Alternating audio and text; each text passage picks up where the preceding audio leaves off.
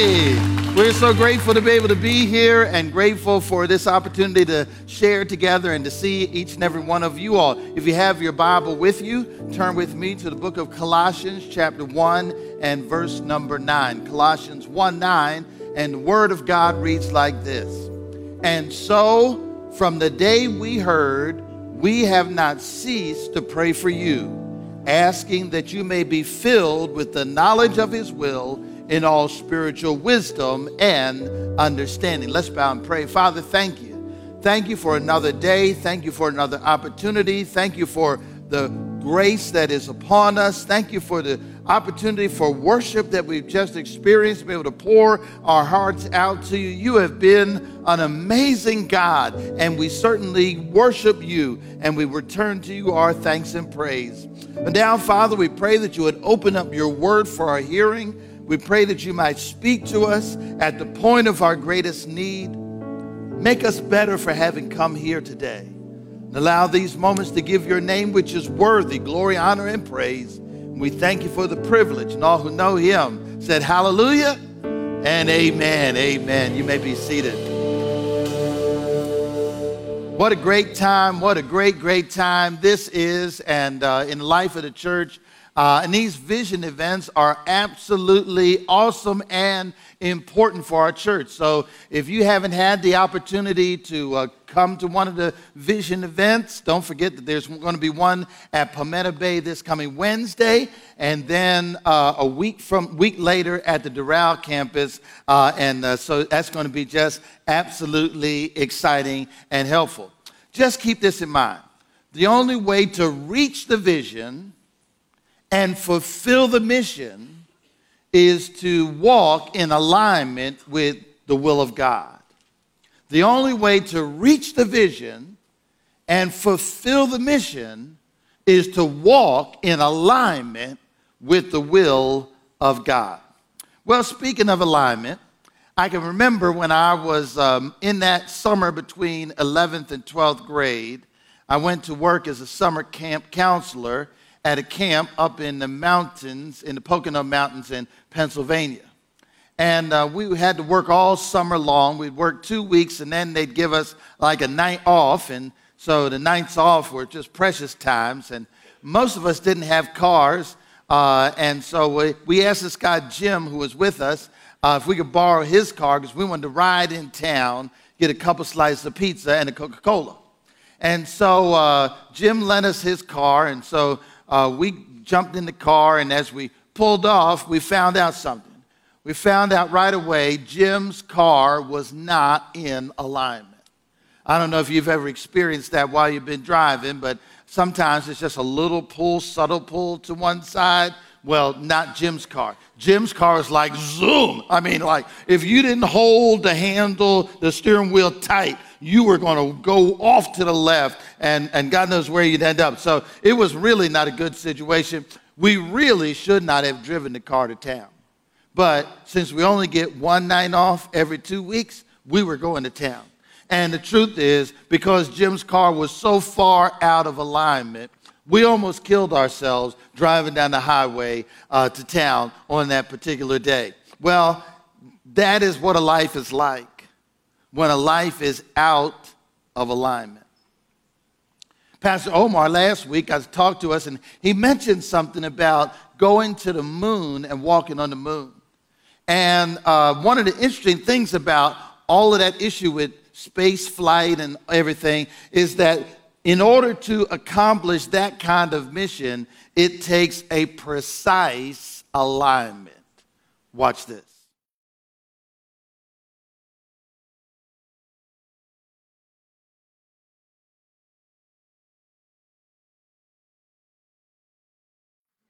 Wow.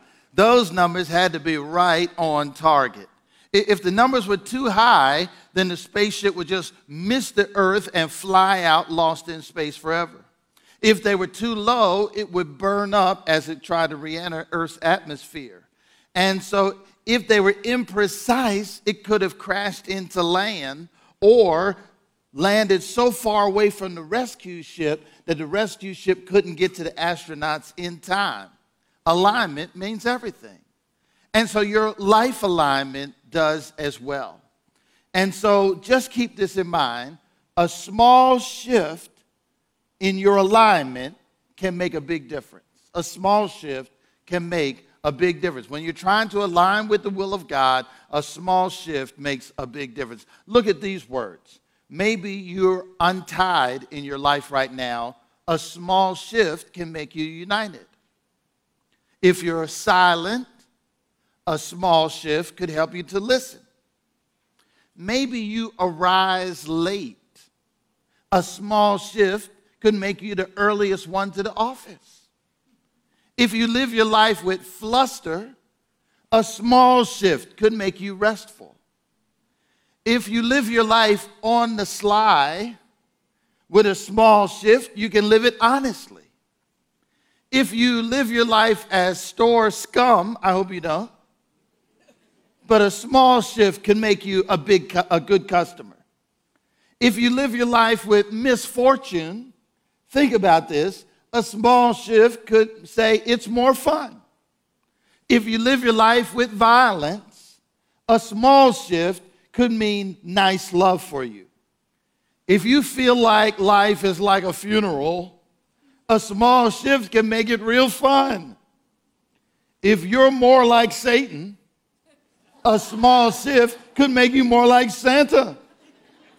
If you live your life in adultery, a small shift can make you a true lady.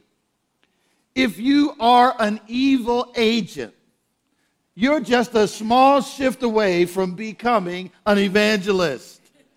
And if you're trying to make 45 and not sure whether or not you're going to get there, a small shift could allow you to live over 50. A small shift can make a big difference in your life. Now, the problem is, shifts in our life are easier to talk about than they are to achieve. We're coming up in this new year, we're talking about hitting the refresh button. Well, it's easier to talk about it than it is to actually accomplish it. And so I want to talk about three keys from this particular verse that will help us in aligning our lives with the will of Almighty God. Well, the first is this you have got to believe in prayer. Believe in prayer.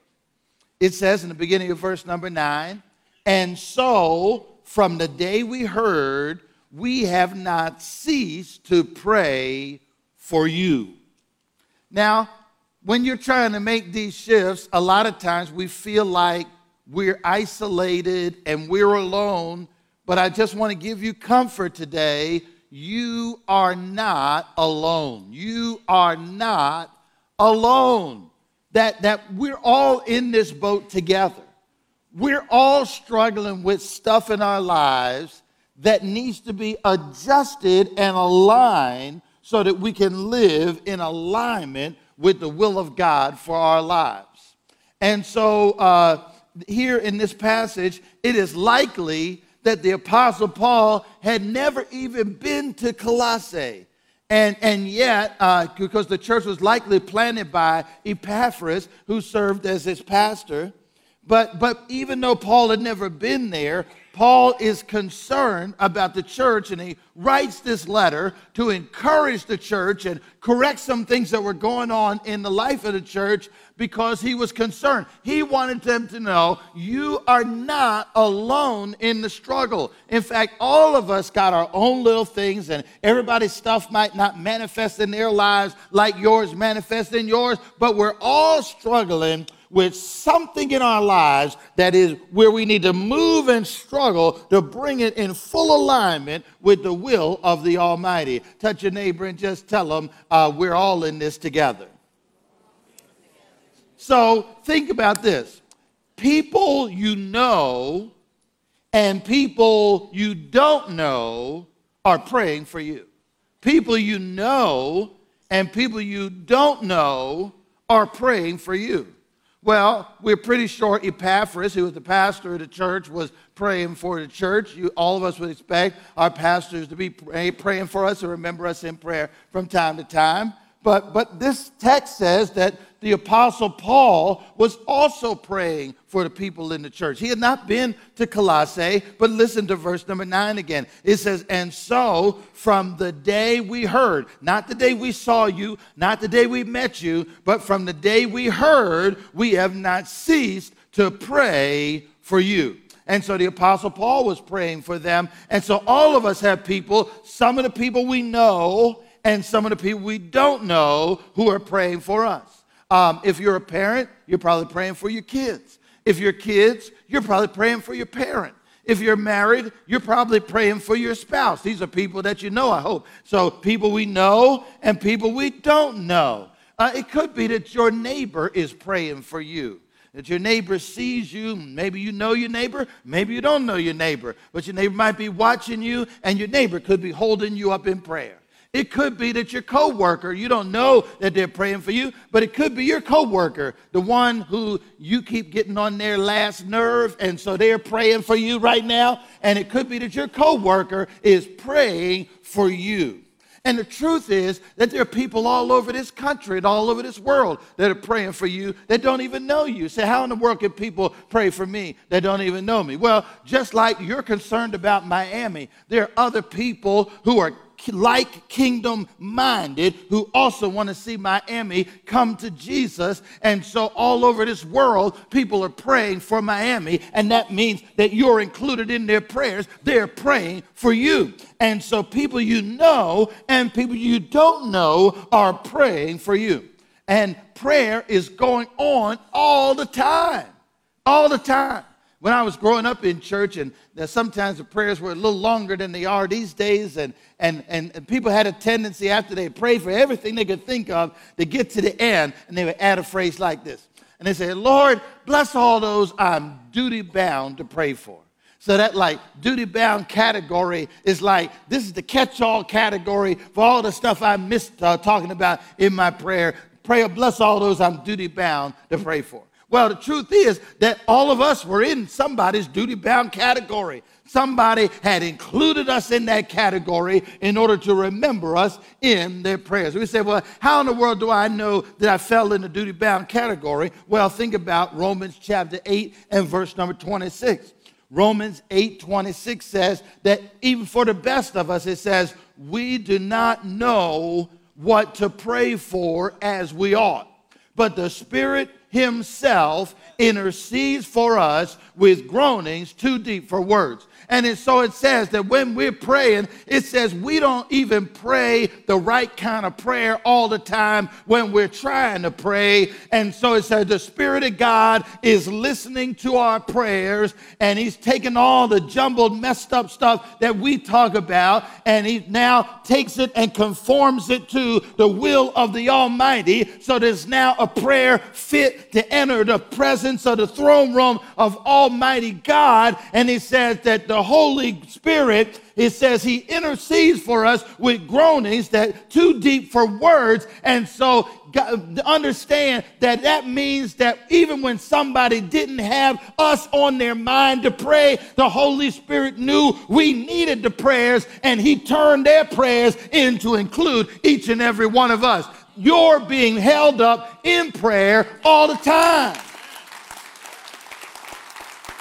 Why is it that the Apostle Paul prayed even though he hadn't met the people? Why is it that people are praying for us? Is because if we're going to accomplish, uh, reach the vision and accomplish the mission, it's going to be as a result of prayer. Why? Because prayer, uh, pa- prayer has power. Prayer has power. You've got to believe that. Touch your neighbor and just tell them prayer has power. Joshua prayed and the sun stood still. Moses prayed and the Israelites won the battle. Daniel prayed and the lion was no longer hungry. Elijah prayed and defeated the prophets of Baal.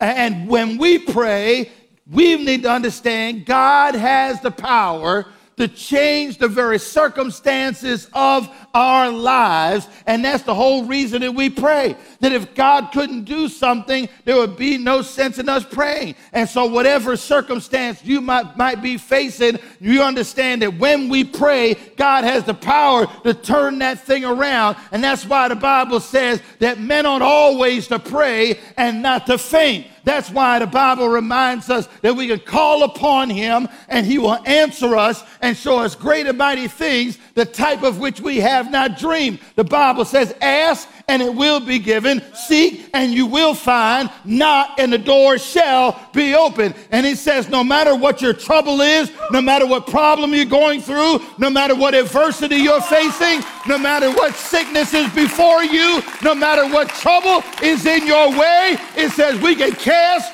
all of our cares upon Him because He cares for us. Prayer has power. So you got to believe in prayer.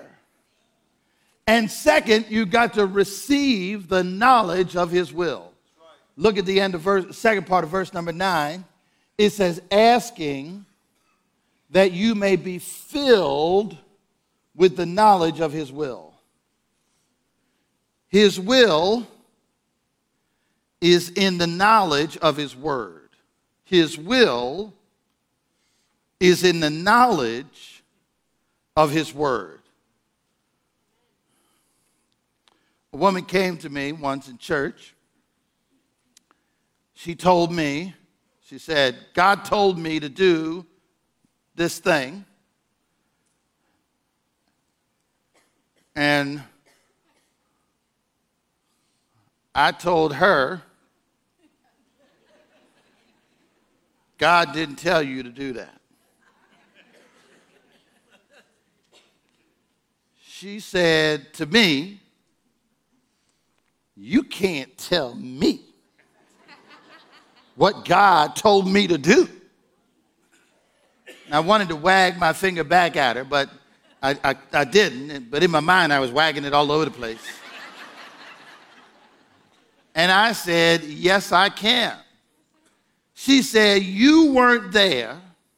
How in the world can you tell me what God told me or whether God didn't tell me? And I said, Because the will of God is always in line with the Word of God. Huh? And so if you want to do something and it is not in alignment with the Word of God, I didn't have to be there. I didn't have to hear the voice. I know that it wasn't God talking to you if it's not in alignment with the Word of God. How many times, huh, have you heard somebody say, God told me? God said this, God told me to do that. And, uh, and so, one of the ways we know it wasn't the Lord talking is if what they're talking about is out of line with the Word of God. Because God will never tell us to do something that is out of line with what His Word already says. Huh? So the next time somebody tells you, you know what to tell them. That's why Psalm 19 and 7 says this it says, The law of the Lord is perfect, reviving the soul. The testimony of the Lord is sure, making the wise simple. The precepts of the Lord are right, rejoicing the heart. The commandment of the Lord is pure, enlightening the eyes. And so, uh, if you ever want to know the will of God, there is no substitute for reading, hearing, studying, memorizing, singing, and even praying the Word of God. Because the will of God is never going to be out of line with the Word of God. So we, we need the uh, knowledge of His Word but once we get the knowledge of His Word uh, and, and understand some of what His will is, His will has to be embraced. Many of us know his word, but have not yet embraced his will. And often we know more word than we're living at any given time. He was a young preacher, started at a church, and on his first Sunday, he preached John 3.16. And on the second Sunday, he came back and he preached John 3.16. Third Sunday, he preached, you know what he preached, John 3.16. Well, about the fourth Sunday, one of the deacons came to him and said, Pastor, we have noticed that you've been preaching the same verse every Sunday. And the young preacher said, Well, when you all start living according to that, I'll go on to something else. we know more about the word than sometimes we're actualizing. I grew up in the city of Philadelphia, and near our church, guys to hang out, his name was Raymond. And Raymond was drunk. I mean, not just tipsy drunk, I mean, drunk, drunk. Almost every day I've ever seen him in my life. And I used to try to talk to Raymond. I said, Raymond, you know the Bible says that the wages of sin, and Raymond would say, is death. But the gift of God is eternal life through Jesus Christ our Lord. And I said, Raymond, you know the Bible says, for all have sinned. And he would stop me and say, and come short of the glory of God. You know, Raymond, I, there was a scripture I could give Raymond that Raymond didn't already know. And that just reminds me that people know more of the word than they're willing to embrace in their lives. And so it's not just about knowing the word, it's about uh, and knowing God's will it's about embracing God's will for our own lives. And once you know that there is something that ought to be done according to God's will, just understand we ought to start doing it right away. It not be put on the to do list. One day I'm going to get around to doing this part of God's will. No, it ought, we ought to start doing it right away because to delay is to disobey. You parents, you understand. You're experts on this. Um, because if, if you have real kids, um, not, like, not like golden children, but if you have real kids, like yours, you got, you know, or you these over here. So if you got real kids, you know that there was a time when you said to your kids, I want you to do thus and so. And the kids kept doing whatever it was they were already doing. And I wasn't there, but I know exactly what happened. Something inside of you rose up. And you said, Did not I tell you to do thus and so? Why is that? Because you knew that to delay was to disobey. And if that is true for us as earthly parents, how much more true is that for our heavenly parents? So if God is speaking and showing you his will for his life according to his word, then to delay is to disobey. See, being filled, that's what the verse asks. He said, I want you to be filled with the knowledge of his will. And so, being filled with the knowledge of his will can change your world. The word knowledge usually is the word gnosis in the Greek, to know. That's used 223 times in the Bible. But, but here it is not the word gnosis, it is the word epignosis, used only 20 times in the biblical text and, and in order to get the phrase, so it says knowledge would be know, but it's not just the phrase knowledge, it says to be filled with the knowledge. And so that is the construction, epignosis, to fill one with knowledge. And so that, that is, implies uh, that, that we are, uh, uh, are participating with the knowledge. Let me say that in a simpler way, and that's to say, it's, it's one thing to know something intellectually is something else to know it experientially. Huh? And so I could learn about something intellectually and say that I know all about that in my mind. But the truth is that when I experience it, it might be a little different than I than I, I captured in my mind. You know what I'm talking about. So, so to know the word of God intellectually and to know the will of God intellectually is not to fully know it in the epignosis sense. In the epignosis sense, I not only have to know the will of God intellectually, I have to also be participating. I have to know it experientially. So I know the will of God, not just because somebody told me and taught me about it, but I know the will of God because I've appropriated it and I tried to be walking in it in my life. And that's what the text says. He says, I want you to be full in that sense. To be full of the Word of God would mean that I would have to know all that there is to know about the Word of God. And the truth is that none of us, even uh, no matter how long we have been around the Christian faith, know everything there is to know about the Word of God but it says not full of the word of God, it says full of the knowledge of his will. And so that tells me that I really do already have enough of the knowledge of his will to begin to experience it in my life.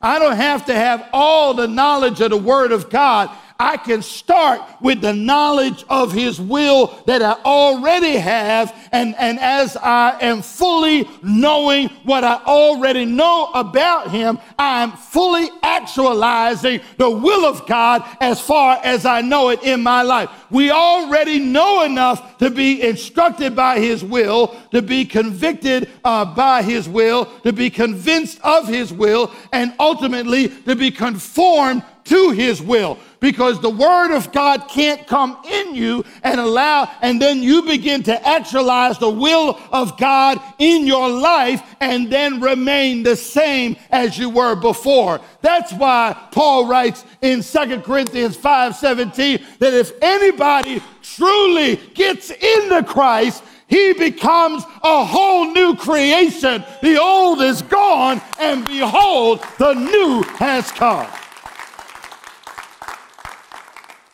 So I've got to believe in prayer. I've got to receive the knowledge of His will. And then I've got to use it with skill. The last part of verse number nine, use it with skill, says, in all spiritual wisdom and understanding. I got to use it with skill. A little knowledge can be a dangerous thing. Sometimes when we don't know stuff, it, what we do know, we let go to our heads. So here's a point don't get a big head. Write that down. Don't get a big head. In, in 2004, Ken Jennings won 74 consecutive Jeopardy episodes. His total winnings to date are over $4.5 million. In fact, just recently, he won the Jeopardy greatest of all time tournament. And so Ken Jennings knows something. But I don't know whether Ken Jennings knows just a lot of trivia or if Ken Jennings is really, really smart. There's a difference between just knowing a lot of stuff and being really smart. So, uh, the goal of our study time is not to make you the best Bible scholar and to create a Christ fellowship Bible Challenge team that can whip any church in Miami. Huh? Our goal in Bible study is transformation and not just information. And so sometimes in the Bible study, you shouldn't get to the end of the lesson. Because sometimes God might be ministering to the people in the group with the first or second point, and you might never get to the end of the lesson. And that's, and that's okay, because our goal is not just information. Our greater goal is transformation. Huh? So, so a lot of times when people get a little bit of information, sometimes they get a big head and, and, and, and don't use it the way that you really want them to use it. So don't just stop at getting information, get spiritual wisdom. That's what, that's what it says. It said, after he says, I want you to be filled with the knowledge of his will, he said, don't stop reading there. He said, get and in all spiritual wisdom. And so don't stop at just getting information. Get spiritual wisdom. So be careful here. Because there are two kinds of wisdom. And, and all of us have a tendency to, to listen to people and groups and all kinds of things that try to guide our minds and our lives. And, and we have to be careful to make sure of whether or not we are getting spiritual wisdom or earthly wisdom. You can be devilishly wise, or you can be spiritually wise. And James helps us to make a distinction between the two. In James chapter 3, starting in verse number 14, it says, But if you have, here's uh, James's litmus test for determining whether or not it's wisdom you ought to listen to. It says, If you have bitter jealousy and selfish ambition in your heart, do not boast and be false to the truth. This is not the wisdom that comes down from above. But he said, But this kind of wisdom is earthly unspiritual, demonic. For where jealousy and selfish ambition exist, there will be disorder and every vile practice. And so, anybody that's just trying to get ahead or do something any old way they can, that is not spiritual wisdom.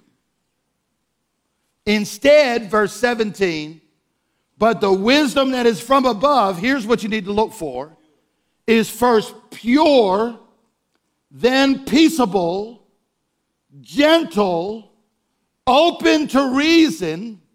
We can talk about this. Full of mercy, good fruits, impartial, and sincere. That's the kind of wisdom we're looking for. And, and Proverbs 4 11 says, I am teaching you the way of wisdom and I'm guiding you on, listen to this, a straight path. That's where I want you to go. Wisdom is like a view of one who has already walked down the road. And I'm trying to tell you where the potholes are and where the dead ends are and where the broken bridges are so you don't get messed up on the road.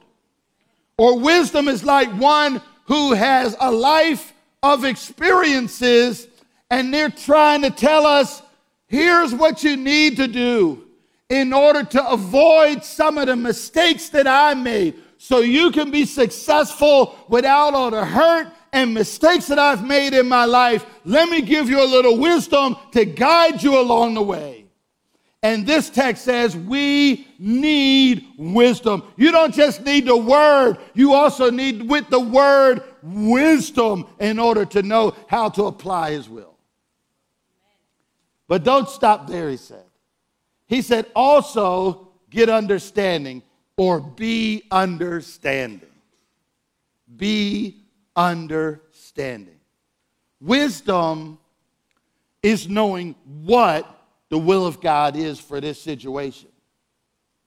But understanding is knowing how to apply it. Proverbs 3 and 13 remind us that wisdom and understanding are like close cousins. And, and, and you don't see one without the other. If wisdom shows up, understanding is somewhere close by. And if understanding shows up, wisdom is somewhere in the room. They're always walking around together. And so it says in uh, Proverbs 3:13, happy is the man who finds wisdom and who acquires what? Understanding, for she is more profitable than silver and her revenue is better than gold.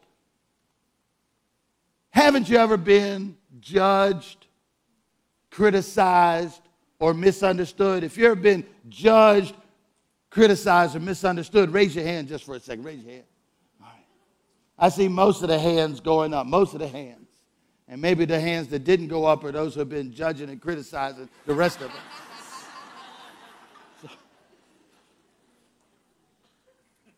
You know, there's no hurt like church hurt.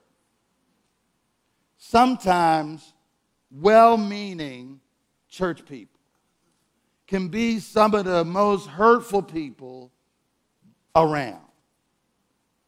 And that's why, that's because they got knowledge of His will and maybe even some wisdom about His will, but haven't yet got understanding in how to apply what they already know. And so God wants us to gain understanding. He said, with all this stuff, he said, don't leave the Bible study with just the understanding of his will. He said, along with it, get wisdom and get, please, understanding. In Ezekiel chapter 3, God is calling Ezekiel, and God tells Ezekiel, Ezekiel, I'm going to send you to a hard headed, stiff necked people. Ezekiel said, God, I'm your man. I'm ready to go. He said, Where are they? He said, They're your people. and Ezekiel didn't like the assignment, but he said he went anyway. He said, But I went in the heat and the bitterness of my own strength because the hand of the Lord was upon me. And he said, when it got there, Ezekiel did something important. He said, rather than going straight in to do it, he said, I sat down by the river for seven days for a period of completion, a complete amount of time. For the amount of time it took God to begin to open my eyes and open my heart and help me to see the people that He wanted me to minister to. And he said, after seven days, he said, I was overwhelmed. He said, I thought about how bad they were when I got there. But, but after seven days, he said, I wondered how they were doing as well as they were doing under the circumstances. And so God wants us to come to a point not just of knowing his will and having wisdom to uh, uh, see how it fits, but also to have understanding in how to apply it. God doesn't want us to beat people up. He wants people to know that He is the God who understands.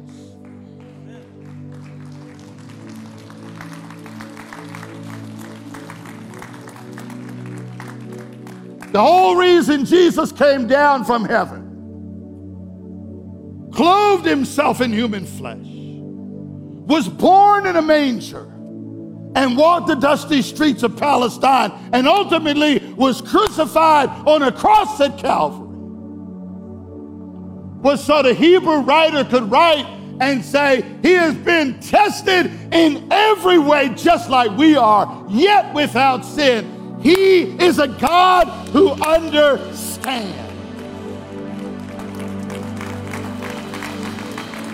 Jesus ministered Maybe your life feels like blind Bartimaeus, and the people are saying, You're too loud, and you can't even see what's going on. God understands, and He wants, like Bartimaeus, to give you new sight.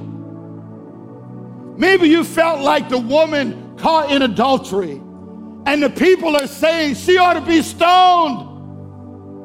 Jesus understands. And he said, I want to give you a second chance. Maybe you feel like Zacchaeus, and the people are telling you, you're nothing but a crook and you'll never be nothing. God wants to give you forgiveness and loving acceptance and restoration. Or maybe you feel like the four time divorced woman at the well. And people are saying, You'll never be of any use to Almighty God. God wants, God understands. And God wants to give you a new lease on life. God understands. He understands our weaknesses. He understands our brokenness. He understands our pain. He understands our shortcomings. He understands our bitterness. He understands our hurts. He understands our frailty. He understands our failure. He understands and He wants you to know that in spite of it all, I love you and I want to embrace you and I want you to be a part of the family. That's why the gospel message is so simple. It simply says, for God so loved the world that whoever believes in him would not perish, but have everlasting life. Wherever you are today, I want you to know that's what God wants to gift you today. He wants to gift you the abundance of everlasting life.